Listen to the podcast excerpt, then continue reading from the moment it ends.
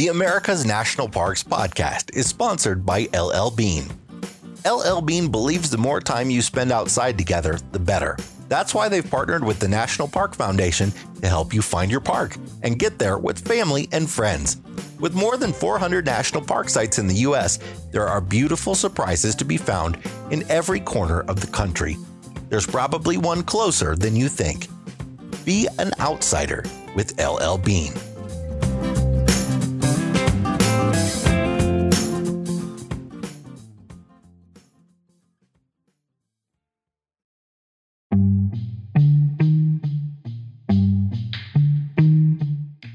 Perhaps no city in the United States exceeds Chicago in the number, breadth, intensity, and national importance of labor upheavals.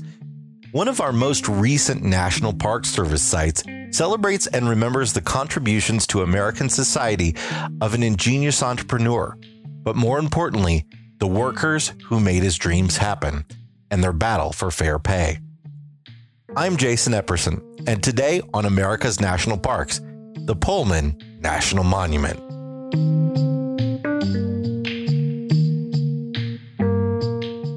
George Mortimer Pullman was born in Brocton, New York, to his mother Emily and father James. When he was young, his family relocated to Albion, New York, along the Erie Canal. Pullman dropped out of school when he was 14 and began working with his father, helping him move houses during the expansion of the canal. As an adult, Pullman sought opportunity in the growing city of Chicago. Built on a bog, Chicago was unable to construct a sewage system without first raising the level of the streets. Using his knowledge of relocating buildings to new foundations, Pullman devised a way to raise Chicago's already built buildings to the new grade level, thus making his early fortune. Pullman's journey to Illinois was carried out on a cramped and uncomfortable cross country railroad train, an adventure that led him to turn his attention to improving the experience. He saw the need for a rail car that would provide comfortable and elegant accommodations for overnight travelers and began designing his first sleeping car. Here's Abigail Trabue.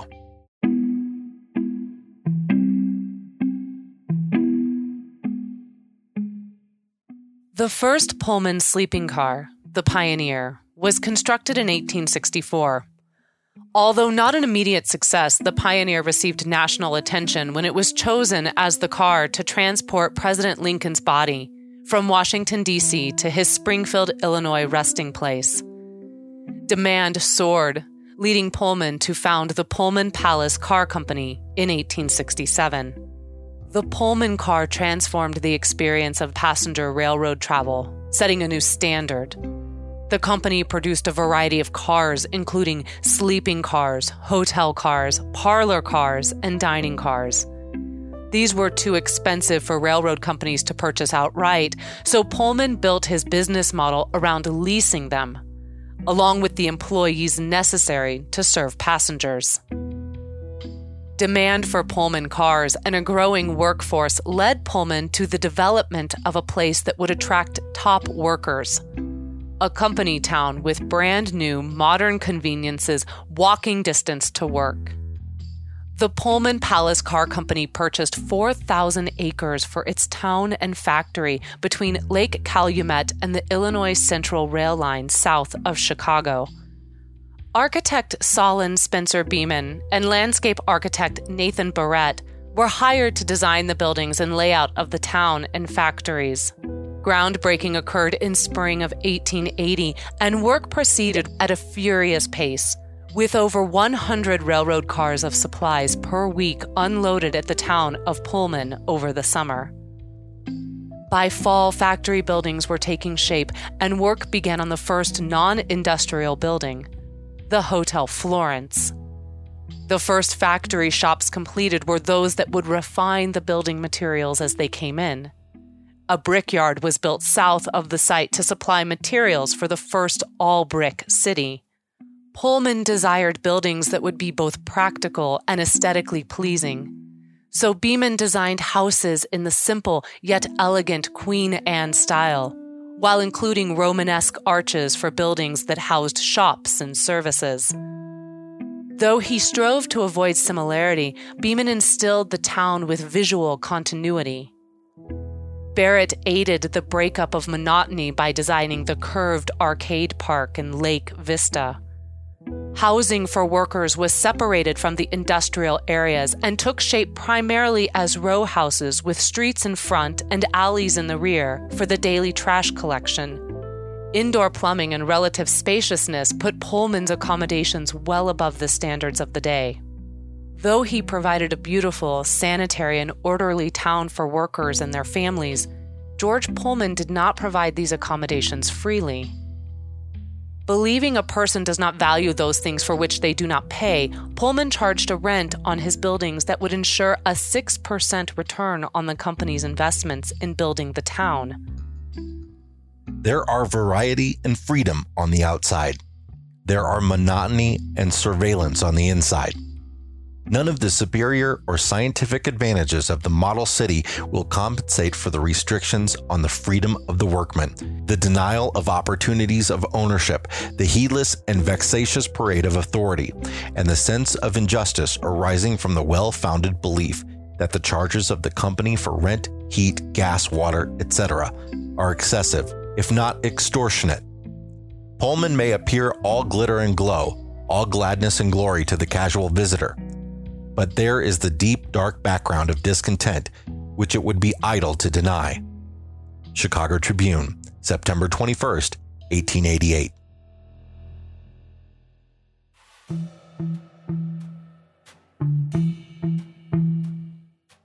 The factories at Pullman attracted thousands of people, the majority of whom were skilled workers, commanding a higher salary than unskilled.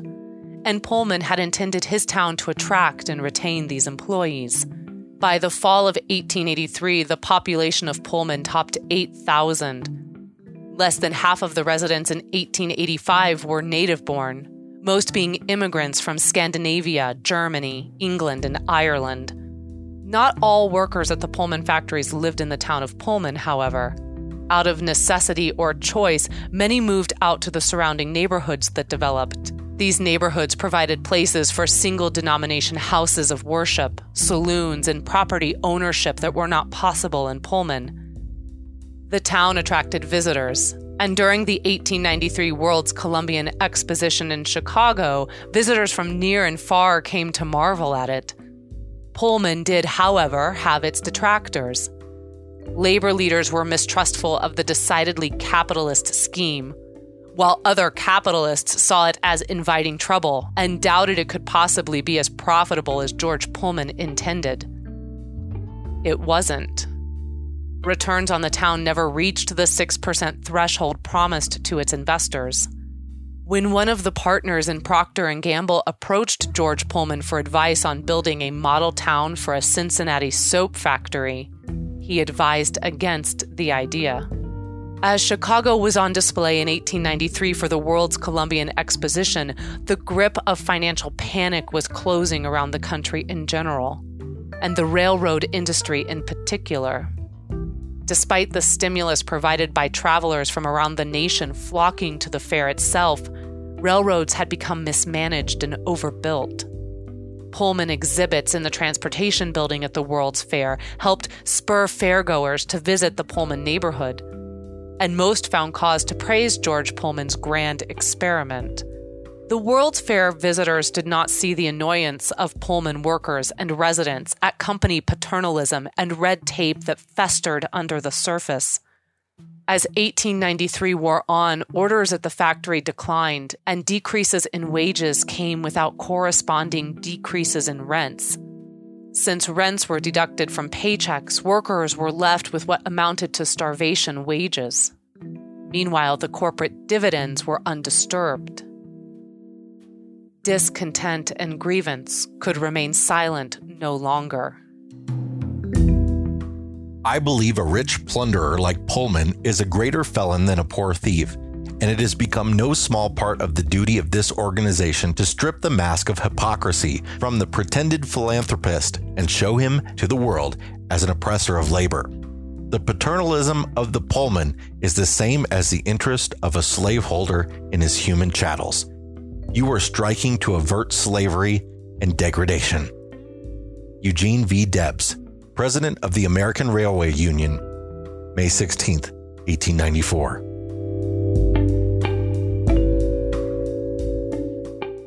The American Railway Union had formed in June 1893 in Chicago, with membership open to all white railroad employees of any profession. While other unions, such as the Brotherhood of Locomotive Firemen, focused on specific professions, the ARU embraced all related professions, even coal miners, longshoremen, and car builders, if they were an employee of a railroad. Pullman Company employees were eligible since the company owned and operated a few miles of railroad to access its factories. The structure of the union was one that encouraged democracy and settlement of grievances by mediation, recognizing that strikes were best avoided as they were destructive for both employers and employees. Under the leadership of President Eugene V. Debs, the Union won some early victories and ranks swelled to 150,000 members. Pullman workers who had formed a grievance committee to negotiate with the company were getting nowhere.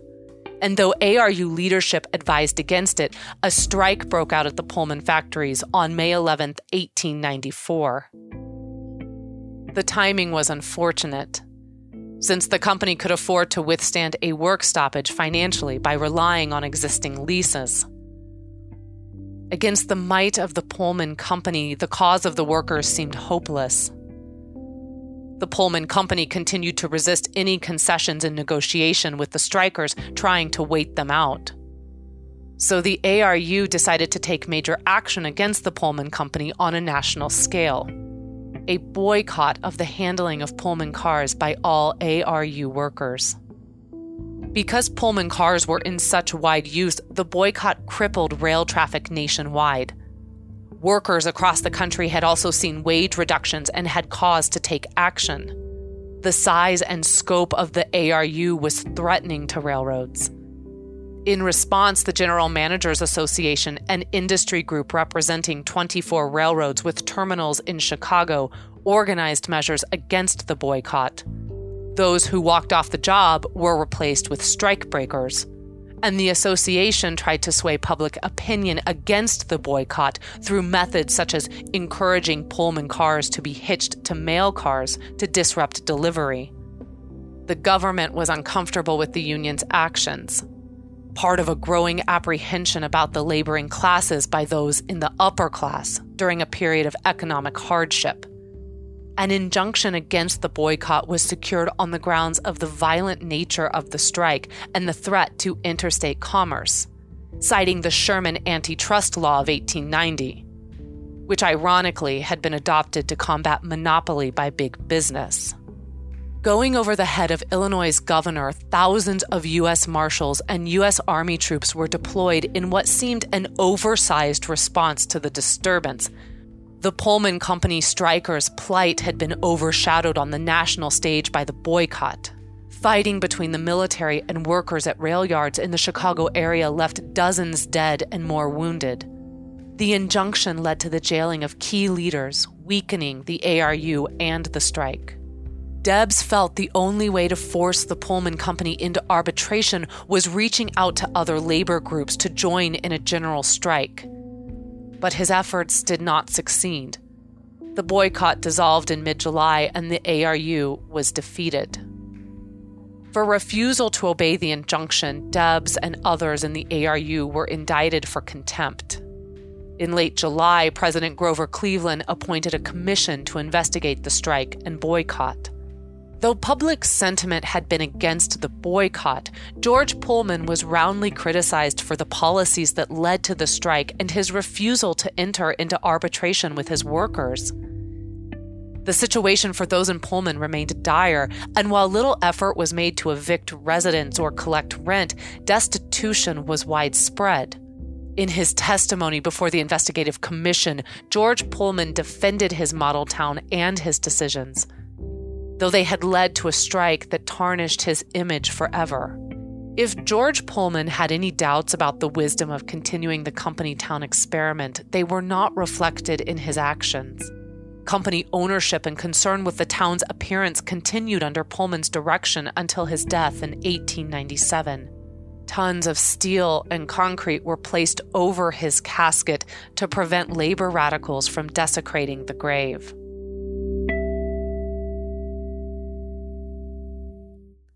The impacts of the Pullman strike were national in scope. As a massive and truly national strike, it demonstrated the power of national labor and forced consideration about labor action and corporate paternalism. Legally, the injunction against the strike affirmed a broad power of the federal government to ensure the free flow of interstate commerce, essentially making national strikes illegal. In October 1898, the Illinois Supreme Court ordered the Pullman Company to sell all non industrial land holdings. Some holdings, such as the brickyard, sold quickly. The Illinois Central Railroad had owned the right of way past the front of the factory. Lake Vista was filled and new tracks and a road installed.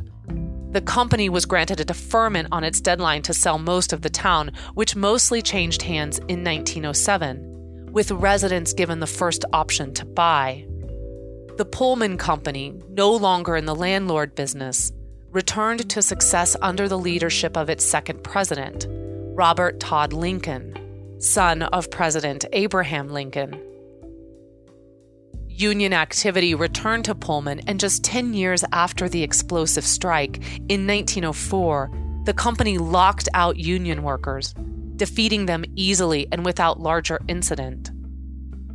In 1900, the company began using metal frames for its cars and by 1908 the company had converted to all steel construction. Over 5 million was invested in remodeling and enlarging the shops. As the company succeeded in the 20th century, the town it once supported floundered. As the housing stock aged and other neighborhoods grew around it, Pullman lost population and its community identity.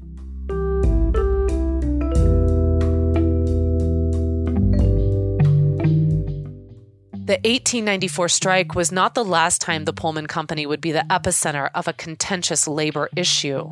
In the early 20th century, the Brotherhood of Sleeping Car Porters strove for recognition of their union, a victory whose impact went beyond Pullman porters to the African American society on the whole. Operation of railroads across the country relied on different classes of workers conductors and engineers in the operating trades construction and laborers, and service positions like porters, dining car waiters, and station ushers. The classes of railway workers were divided along racial and ethnic lines. African Americans were confined to the service positions. The Brotherhood of Sleeping Car Porters was founded in 1925 in New York City, and for four decades was led by A. Philip Randolph, from outside the Pullman Company, he was not affected by their tactics. Porters comprised 44% of the Pullman railcar workforce, and Pullman was the nation's largest employer of African Americans. The union faced tough opposition from a traditionally racist industry, an anti union corporation, and initially from some in the black community. Many members of the African American community feared economic reprisals since the Pullman Company offered jobs to African Americans and advertised in the black press. In 1937, the Pullman Company signed a contract leading to higher salaries, better job security, and increased protection for workers' rights through grievance procedures. It was the first major labor agreement between an African American union and a corporation. The Pullman Company factories consolidated and downsized through the 1940s, and the railroads discontinued sleeping car service in 1969. Cars and highway travel eclipsed passenger rail for short trips, and commercial aviation eclipsed passenger rail for long distance travel. Although the company split apart and rail travel itself faded from prominence, the Pullman Company and the labor unrest it ignited remains prominent in the American memory of industrial and labor history. The causes of these developments and upheavals can still be seen in the architecture and landscape of Pullman's model town. The Pullman National Monument is a living, breathing neighborhood, and it operates a bit differently than most National Park Service sites. The historic locations are managed by different entities separate from the Park Service. The Shared Visitor Information Center is managed in collaboration with the Historic Pullman Foundation, which offers videos, exhibits, and tour programs. The Pullman State Historic Site, under the Illinois Historic Preservation Agency, preserves the signature Clock Tower Administration Building, the assembly shops, and the grand four story Hotel Florence. The National A. Philip Randolph Pullman Porters Museum honors the legacy of A. Philip Randolph, the Brotherhood of Sleeping Car Porters, and contributions made by African Americans to America's labor movement. And the Chicago Park District operates arcade and Pullman parks.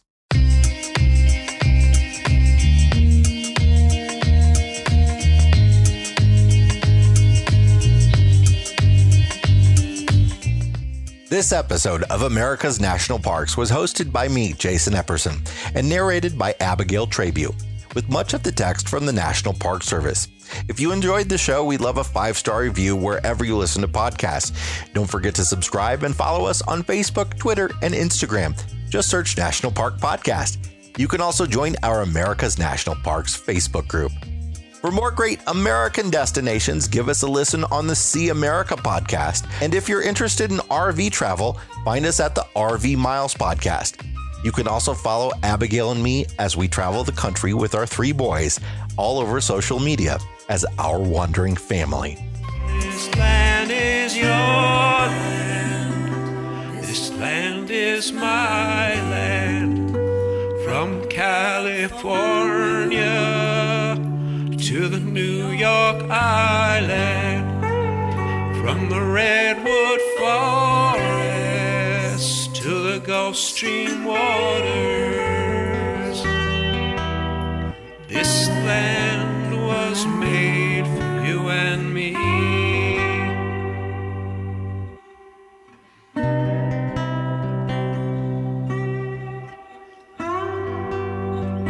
Today's show was sponsored by LL Bean. Follow the hashtag Be an Outsider and visit llbean.com to find great gear for exploring the national parks.